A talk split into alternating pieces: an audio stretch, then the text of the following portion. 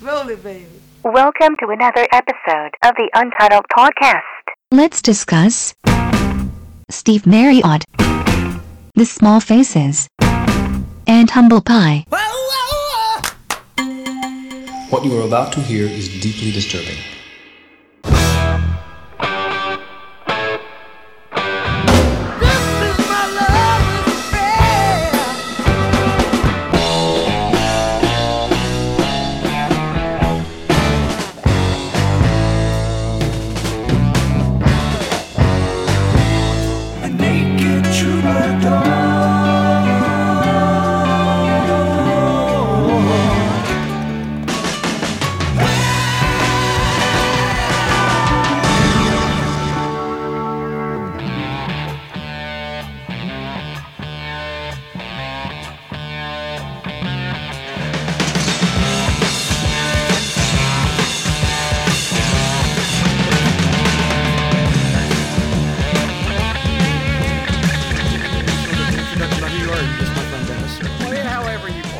So I've invited my friend Dennis here to talk about Faces, Small Faces, Steve Marriott, Humble Pie. Paul couldn't make it. We're a little late for him, and I think he's got a school night or something coming up. I don't have those responsibilities right now, so I can stay up as long as I want and do whatever I want. The cool thing about this is there's sometimes you want to ask your friends esoteric musical questions, because those kinds of bands like Humble Pie, Grand Funk Railroad, Mountain, there were these certain bands that were like almost like a punchline. And it was because I came up more like metal and new wave. And a lot of this stuff I got turned on to by older musicians that I hung around. I tended to hang around older musicians when I was a younger musician. You get learned a lot that way. Definitely got turned on to Humble Pie by a man named Dennis Reeves that I met when I worked for a while when I was about 18 or 19. He played in a band called The Boomers. If you happen to hear this, Dennis, I still listen to Humble Pie to this day. So that's how I got turned on to that. And to me, that's like really cool. It's not like quite a statue in your park, but that's a cool thing to pass on. So there's a guy for you, you know, right, that did that. You know, I have people like that too, but a lot of it I really did on my own because I'd like the Rolling Stone record guide. And Rolling Stone hated those bands.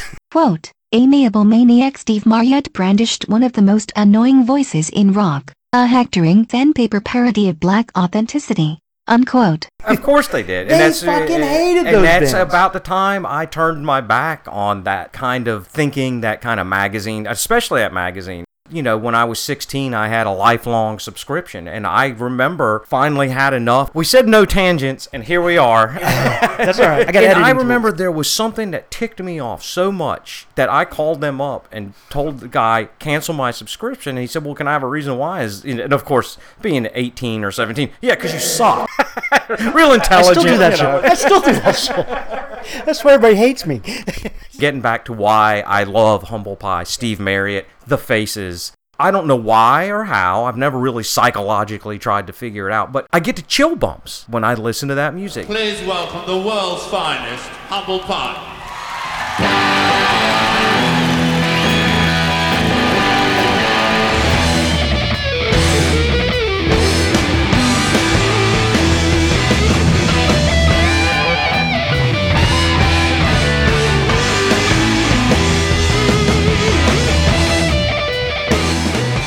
That assault combined with that warmth we're talking about, the guitars sound like they're singing to you, and then there's this assault, but at the same time, there's a sexual swing or something that is in that music that the metal, which kept the headbanging, to me, throughout the door, which is great. Sometimes I like some metal, too, and headbang kind of stuff. I used to love that stuff, too, but not like I like this. What was it he played you? He made a compilation tape. This tape became famous amongst my friends. We partied with this crazy cassette tape that Dennis Reeves made for me for years, and it had all these songs on it, one right after the other, and it was brilliant, and that's how I got into that kind of thing. Well, you made me that mixtape. You know, I really didn't know this stuff very well, and I don't get the chill bumps because it's almost like, and I hate this, kids today will come up and they'll see the Super Bowl and see the Who, and they think that's the Who, and they, you know, yes, and it's hard to undo that. I think the first album I ever heard or saw, it wasn't Smoking. No, it was, what's the one with the plane? That was called On to Victory, and that was when he got signed to A&M Records after disappearing out of the limelight for a while, and they signed him to a 2-record contract, and he kind of had a hit from that album called Fool for a Pretty Face.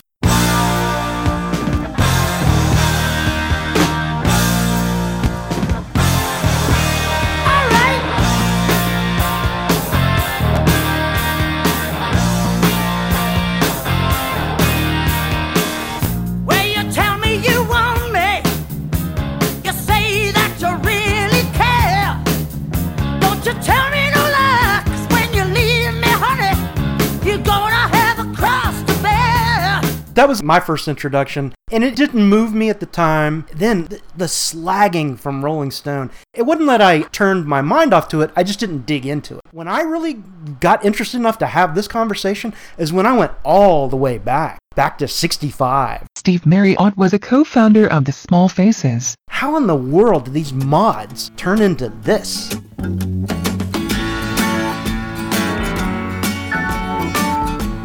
The bridge of sights to rest my eyes in shades of green, under dreaming spires to Itchycoo Park. That's where I've been. What did you do there? I got high. What did you feel there? Well, I cried. But why the tears there? Tell you why. It's all too beautiful. It's all too beautiful. It's all too beautiful. It's all too beautiful. It's all too beautiful. It's all too beautiful. Les Small Faces, Itchycoo Park. Which is maligned, and I don't know why. I think it's a great pop song. You know the story is that was written because they had discovered how to flange that wishing-washing sound. It was, they would literally hold something down on the tape and slow it down. Real analog trick. Hendrix loved it, right? But they wanted to make a song just to use that, and that's where that song came from. That was it was a fluke, but it's a great song. If I had to say one song that really sparked my interest, Tin Soldier, that was the one.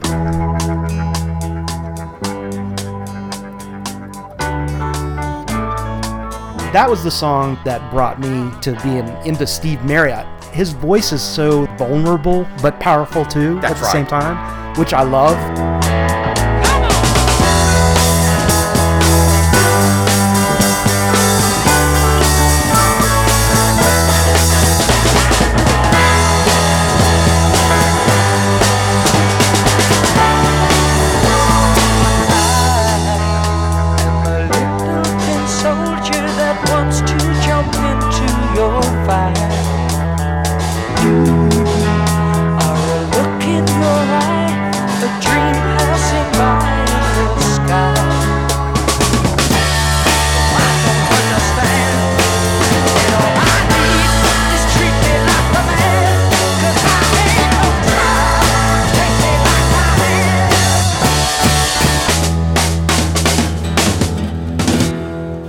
So soulful, and he's got such an incredible range because he's got a lot of bass in his notes as well. It's not just the high stuff. And I remember being in the audience as well, watching him strut. The Gretsch White Falcon guitar that Stevie used to play was almost as big as him, because they're quite big guitars. His little legs sticking out the bottom is funny. That was what captivated me. When I went back to that, I started really kind of seeing the roots of how much all of these British bands had in common. And then the other thing that blew my mind, because I'm a big fan of all kinds of psychedelic music, was Ogden's Nut Gone Flake. How did this fit into the whole thing?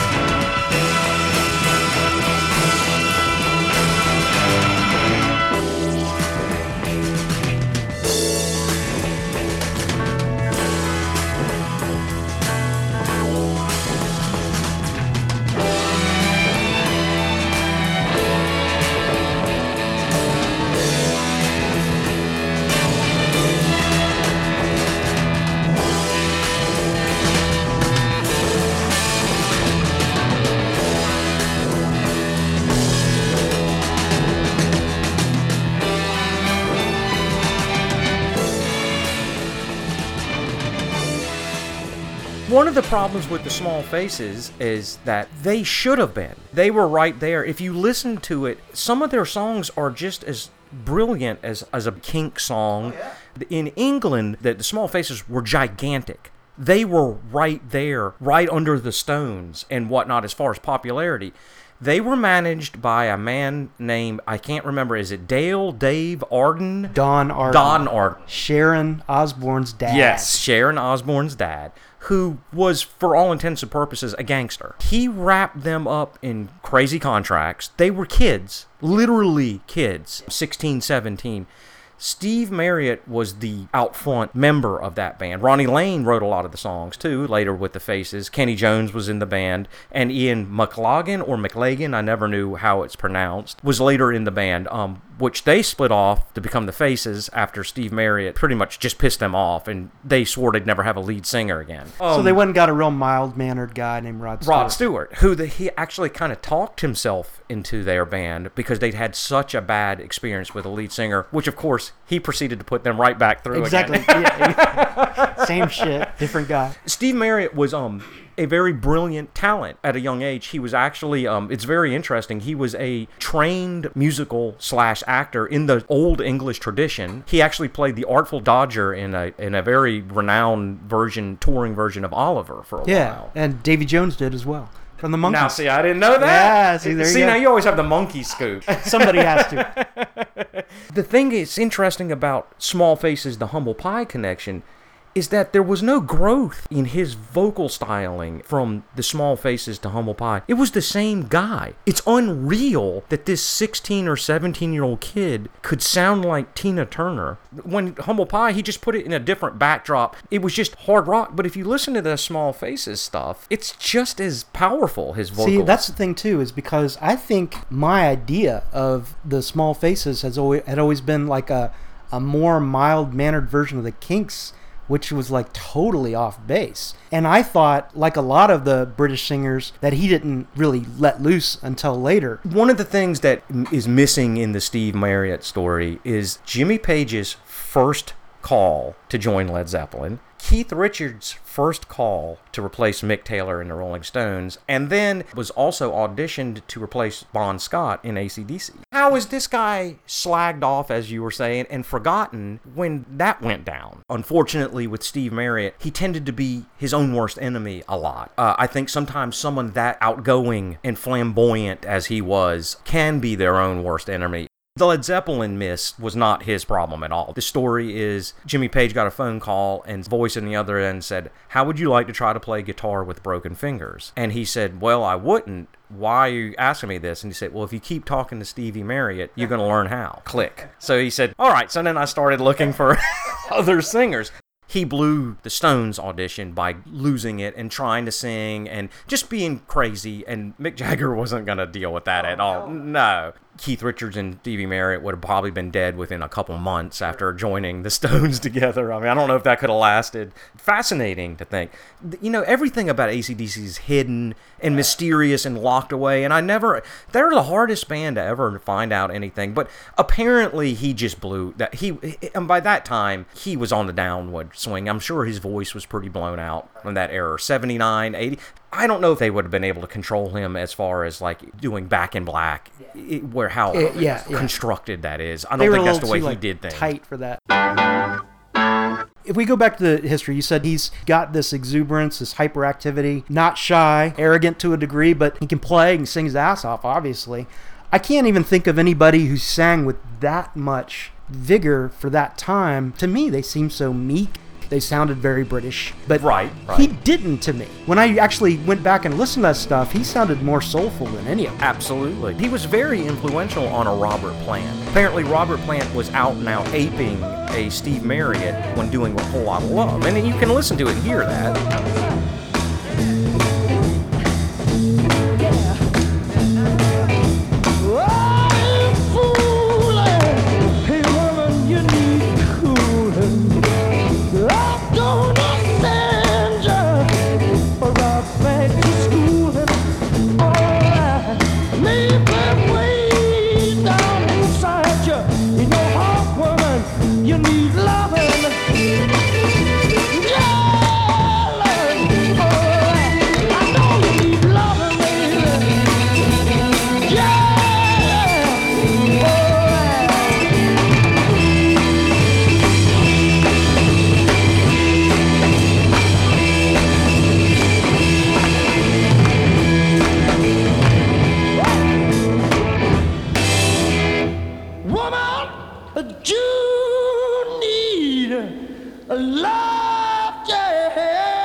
when I've played that for people, their minds are blown. I mean, that was a while before that Whole Lot of Love dropped. That was before Ogden's Nut. He influenced everybody, to me, from what I can tell. It was almost like the other guys sounded like fake it till you make it, but he didn't have to fake it from day one that I've... No, it was like fully formed. Obviously, the biggest influence is this blues and stuff, but it was a pretty short window that it was even accessible to him. That's correct, yeah. And hard to get. Let's also bring in what an amazing, mind-blowing time for that 5-year span in England was for vocalists. Paul Rodgers, you had Steve Winwood, you had Steve Marriott, you had Freddie Mercury. Yeah, they're really the basis of classic rock. All of them are in there. I spent literally years, I moved to 2 cities looking for a singer like that until I finally found one. Yeah. Gene Tart. Yes. Gene.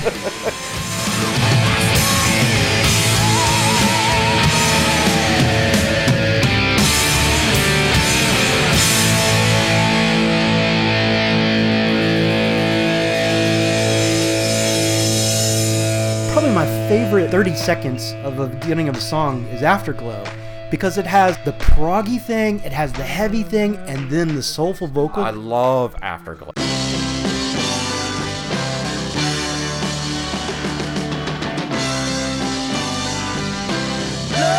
Love, love is all around me, everywhere.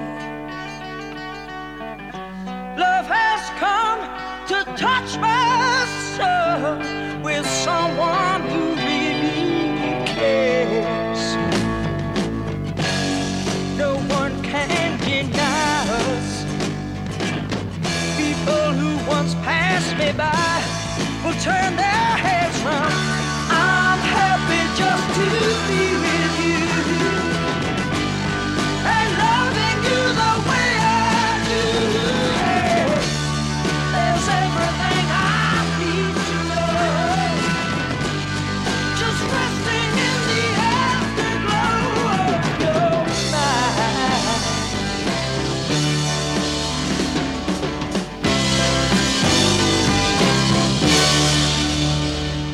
There's something, a disconnect that happened over the years where those kind of vocalists, you don't find them so much anymore. We were talking about that with the Chris Cornell episode. He's one. But he developed. He did. Well, we talk about that as well. Exactly how he came to that. I mean, a little English guy, about 5 feet tall, that would come out of his mouth. I bet it was something to behold. You know? I would think. What I had known until I really dug into this was Ogden's Nut Gone Flake and then heavy metal. It really got interesting to me where that transition to Humble Pie. It started off folkish. I mean, they would literally sit around on pillows. My past leaves a trail, bitter and sweet, and demands on my life were hard to meet. Didn't know how or the reason for, but when I found my love, I found much more.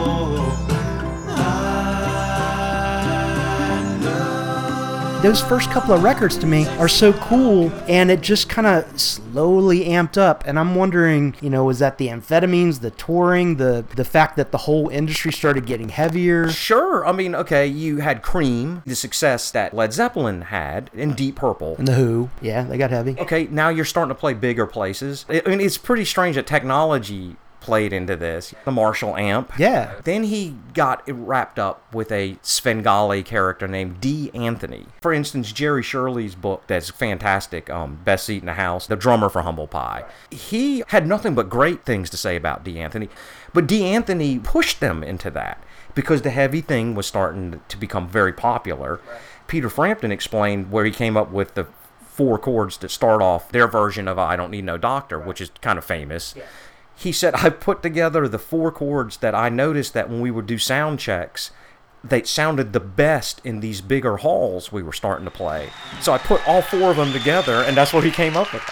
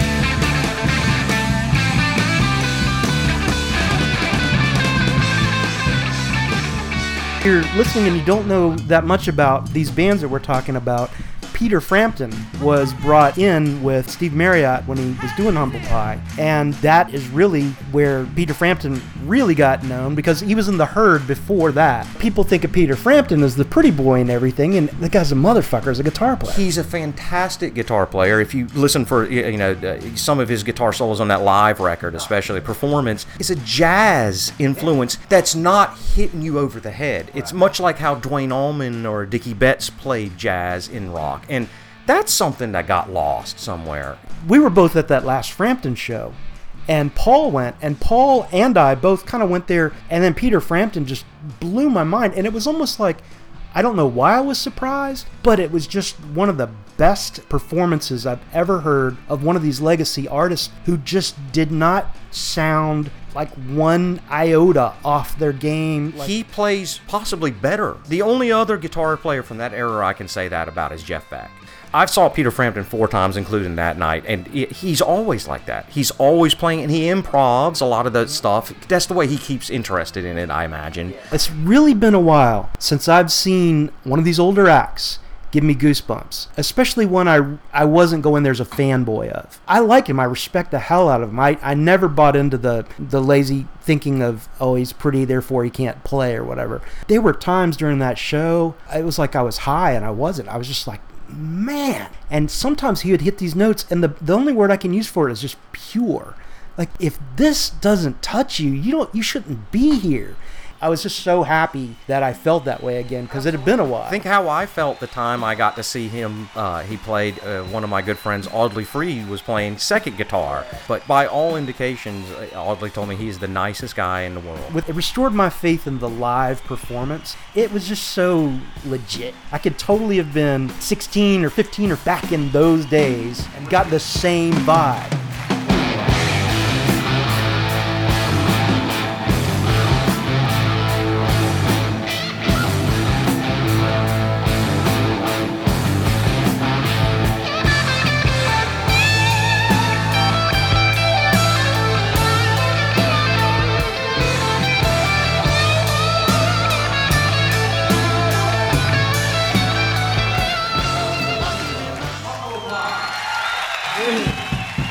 They were a huge band for about 2 years. 1 year, they outgrossed Led Zeppelin. So they played to more people for 1 year, was 71 or something, 70. And it's because I think back then, you didn't have these giant screens. You didn't have all this modern stuff to keep people interested.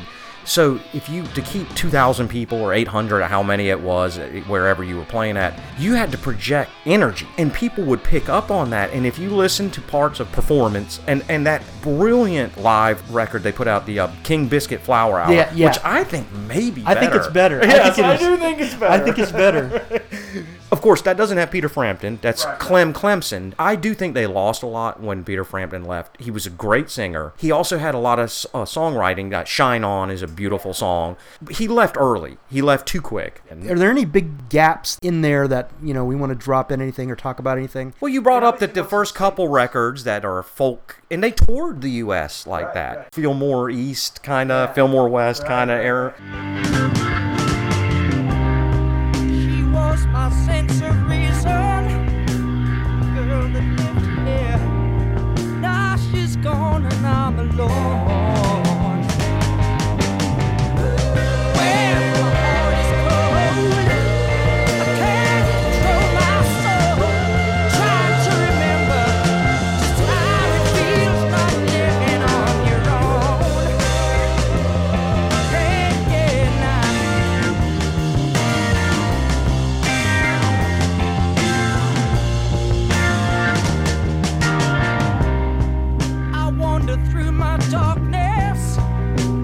Remember all the love that I have seen.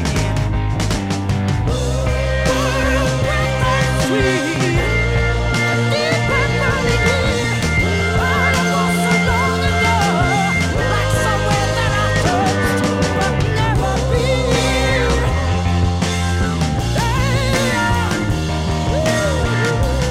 never been. But they phased all that out. The big record that really the heavy stuff started was Rock On.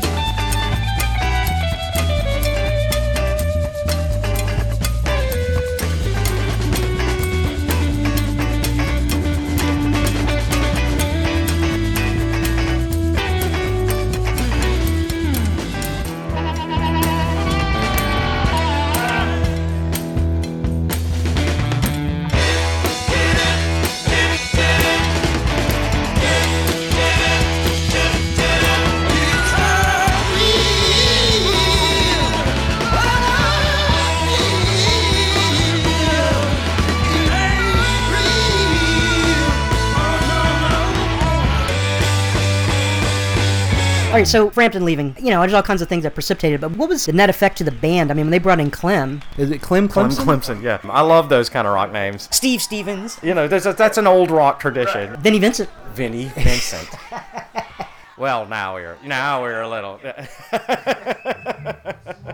What was the album they did right after Frampton left? Was that Rock? So what happened was, now when Frampton left, like I was saying, like if you, the intro, you know, their version of "I Walk on Gilded Splinters," the Gilded Splinters, the Dr. John song, which it sounds nothing like the Dr. John song. I have no idea where they came up with that, but that little intro that Peter Frampton does, that real kind of jazzy chordal kind of thing he does at the beginning.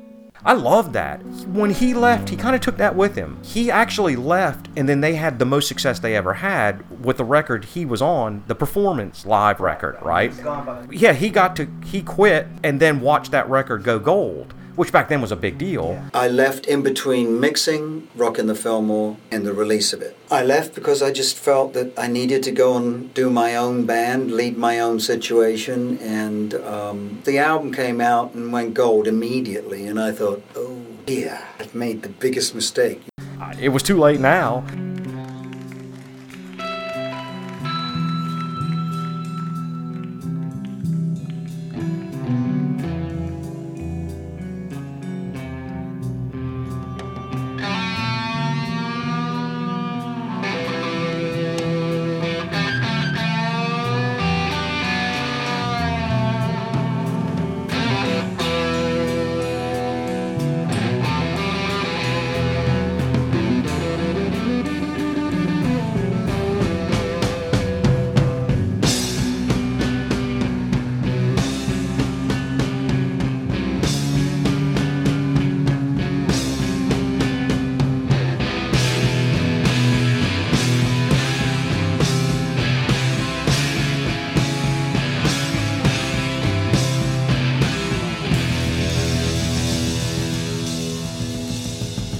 Clem Clemson was a great player, is a great player. He's still around, and I thought he was a fantastic guitar player, and he probably could do all that stuff. Peter Frampton did the more jazzy. I think that by that time, they did like a lot of bands do, and what you almost have to do if you're going to be popular is you have to fully commit to one thing. Led Zeppelin was a band that didn't have to do that. At some point, it was obvious that when Frampton left, we're dropping all kind of acoustic, kind of soft stuff. We're dropping kind of Walk on Gilded Splinters, the kind of jazz odyssey type of thing, you know, and we're going full on into the Who, kind of just an attack, and which was great. I love that. But then first record after Performance was Smoking, and that might be their best studio records. The studio was not kind to them. I think that Steve Marriott maybe didn't have the patience for such a thing.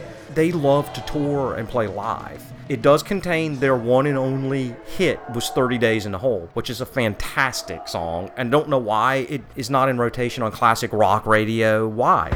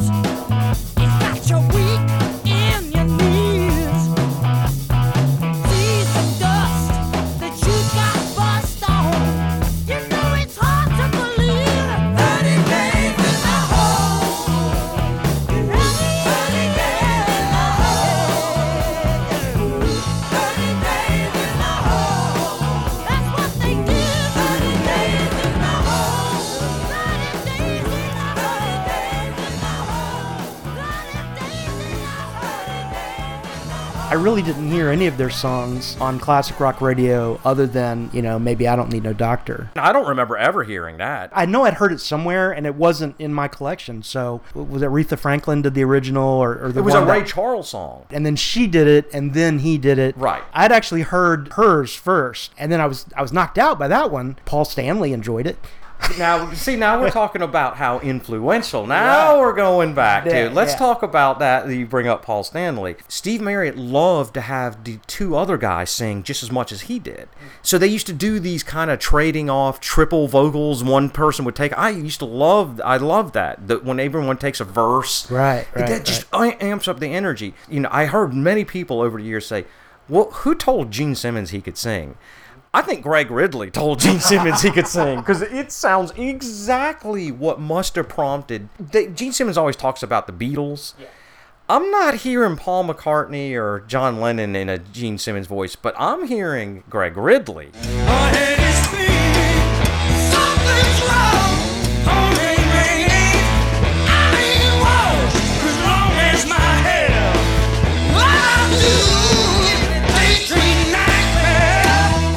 Paul Stanley has stated the entire idea for Alive was performance. Right. And if you listen to Paul Stanley's banter, it is Steve Marriott's song intros. Because Steve Marriott was famous for, and you play plenty of examples, of singing intros to songs. Every single thing. Yes. Every single word. All night. Yeah, I think that King Biscuit, I don't think he ever actually says a word. I think he sings every single. He would preach to his crowd. You know, it was very Baptist preacher kind of. I think that's what he was going for. Yeah. But of course, he was preaching to, you know, a horde of doped out kids. You know, that was, and he would actually preach to them about stuff like that. You know, don't let them catch you and all that. You know, I love that stuff. But one thing I love about Kiss is there's nothing that they ever said, "Oh, I don't want to use that." They used everything. Yeah. And so he would do Steve Marriott, except it was filtered through a guy from Queens with grease paint and 7-inch heels. But when I hear Paul Stanley nowadays and listen to it, I was like, oh, it's totally Steve Marriott is where he got that from. You feel good. I mean, it's great when he does it. Yeah. It's definitely part of the show. You know, talking about influences, the Black Crowes and Chris Robinson. Right. Clearly. Who loves some Steve Marriott, and having seen the Black Crowes a couple times live, he does the Steve Marriott thing to a T.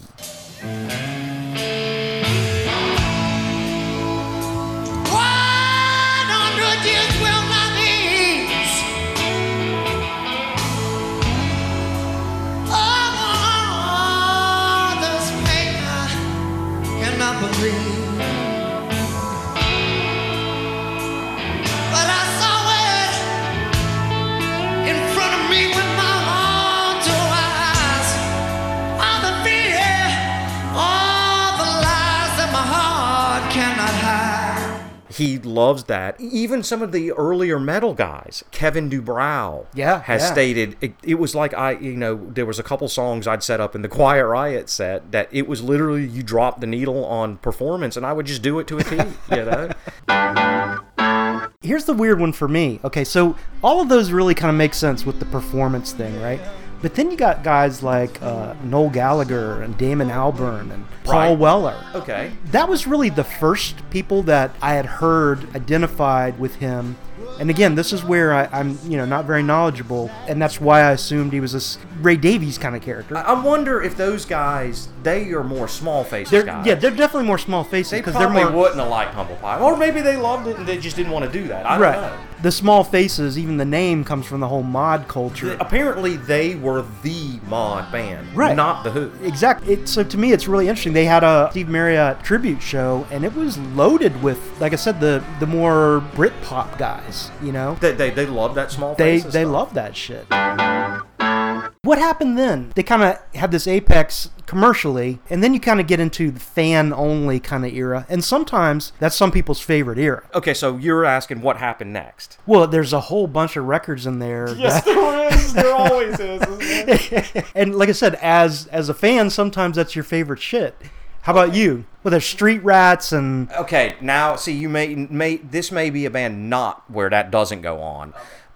What happened was these guys were so big, it was Learjets. They all had a timeshare of an island. It's crazy how much money they made. Probably the amount of money we make right now, or let you make right now. Yeah.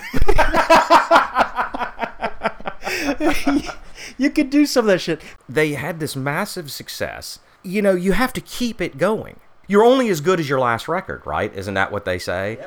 Their next record was going to be the biggie. It was what, 72, 73, 72 maybe. So what was big at that time? Exile on Main Street. Double albums started becoming. So Steve Marriott probably shouldn't have made a double record.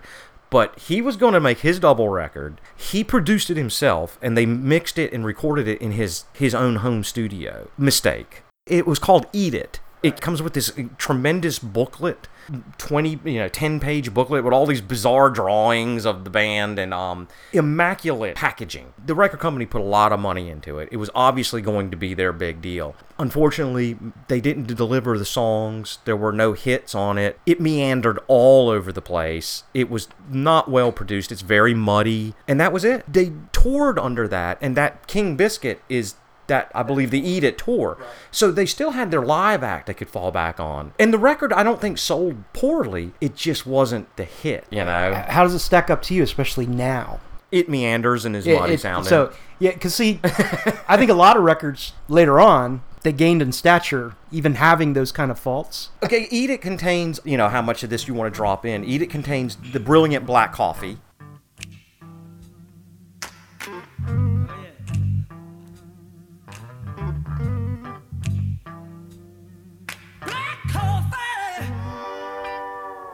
Is my name Black Coffee? Black Coffee, not a thing. Black Coffee, freshly ground and fully packed. Hot Black Coffee. Black Coffee. Oh, that's where it's at. Mean it. Way back in your life, but I don't know where.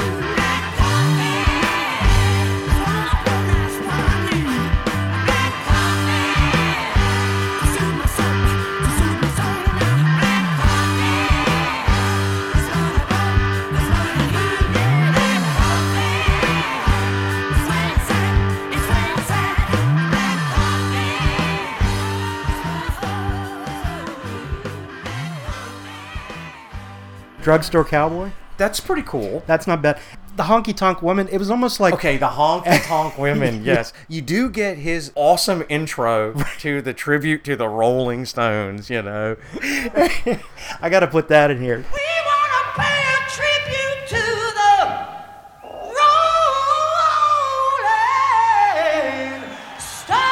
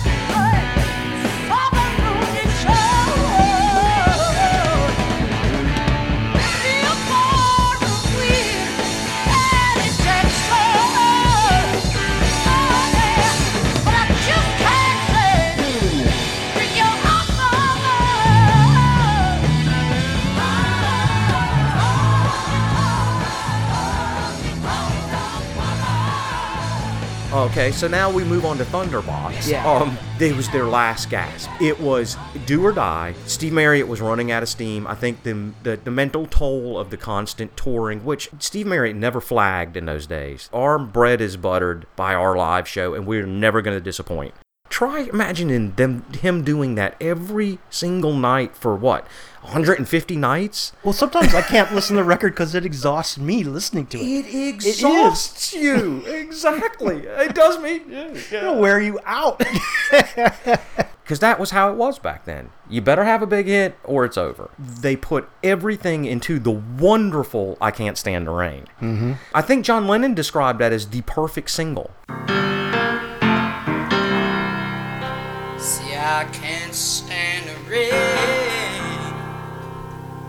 on my window. It's bringing back sweet memories. Rain on my window. 'Cause my baby ain't here with me. Hey, the window pane.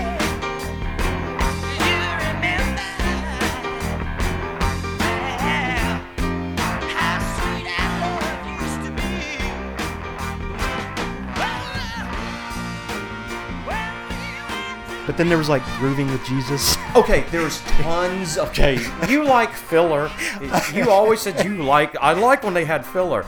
Well, you have a lot of likes filler on that record. Yeah. It was the end. I Can't Stand the Rain did not hit. Thunderbox flopped. They were they had to do another tour for the record. I guess the contracts were signed. They weren't into it. And then he shut it down.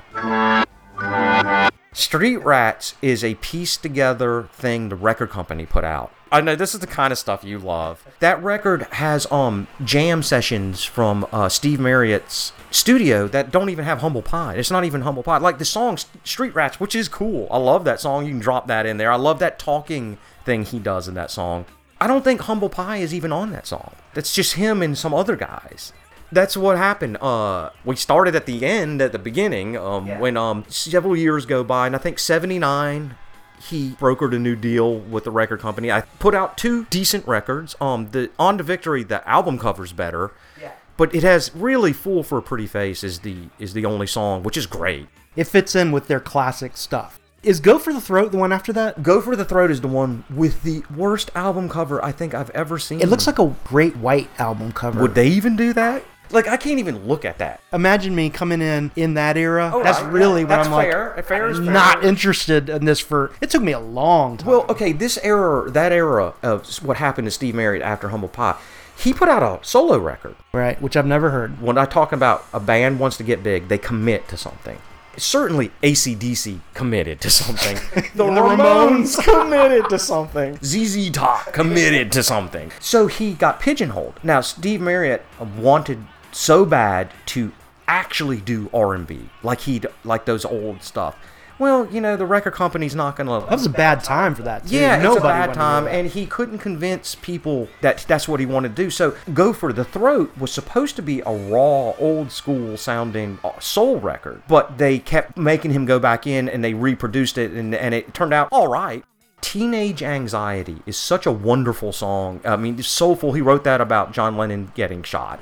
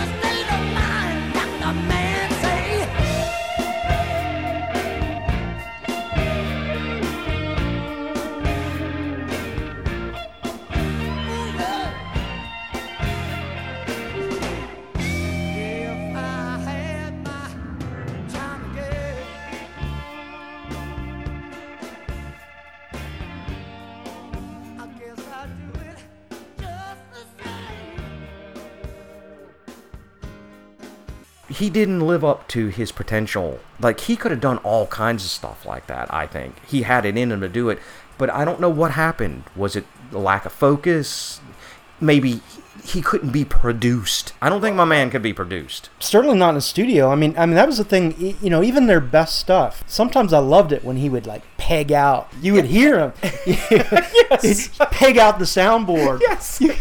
Interesting we bring up to me how much he sounded like Tina Turner, who also did that. And I was reading about the recording of What's Love Got to Do With It. Well, first of all, she hated the song. They played her demo and she's like, what is this? When they tried to get her to sing it, like the demo they had of it, she immediately goes into her thing, pegging out. And they had to actually say, you know, Miss Turner, can you not sing it like that? We're looking for something. And she just didn't understand that. Yeah. So maybe that was a generational thing. Yeah. That she was doing her Tina Turner thing all across that song. And they were like, no, this is not what this is about. Oh, you mean that she didn't have the nuance or yeah, there was no nuance. There was just going for it. Oh, I see what you're saying. But I think there was a whole lot more there. Has he ever really thought of as a lyric writer? I think he could have sat down and wrote great songs. I just think someone wrote those Small Faces songs. I just don't think that was his thing. I don't think he could focus.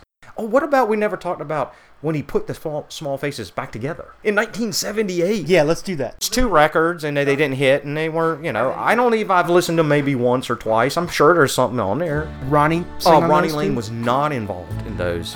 He walked out after like 2 weeks of rehearsals or whatever. He was sick. Right. And they didn't know. They didn't know what it was then. But I have to put in that I think you would probably agree Rough Mix is one of the greatest unheralded records ever. Oh, yeah, we definitely don't talk about Ronnie. There's not a note on that record that I don't like. I've listened to it a million times, and no one even knows it exists. What? Do it one more time. It's nice. I like it. It does. Yeah. Wish I was sorry.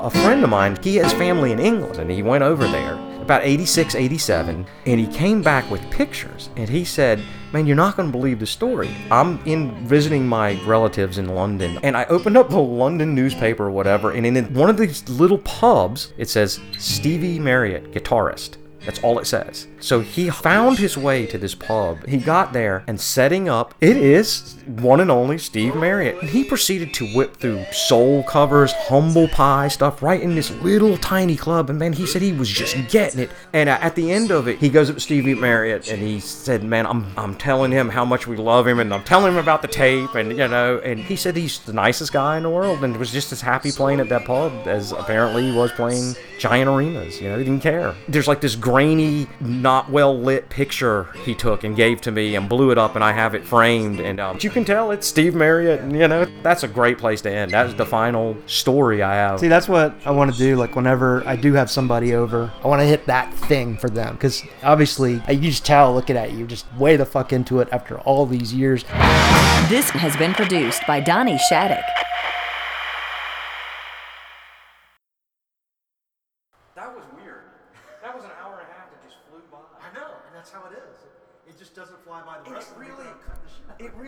Like we were on like an old Johnny Carson, you know, Dick Cavett or something, you know, kind of like, you know, tell us how it is, you know. That was fun. That didn't go near as crazy as I thought it would. No, man, I like doing it. It's, to me, it's just the same shit we always do. We just structure it a little bit, you know. So this is how you guys do that? This is how we do it.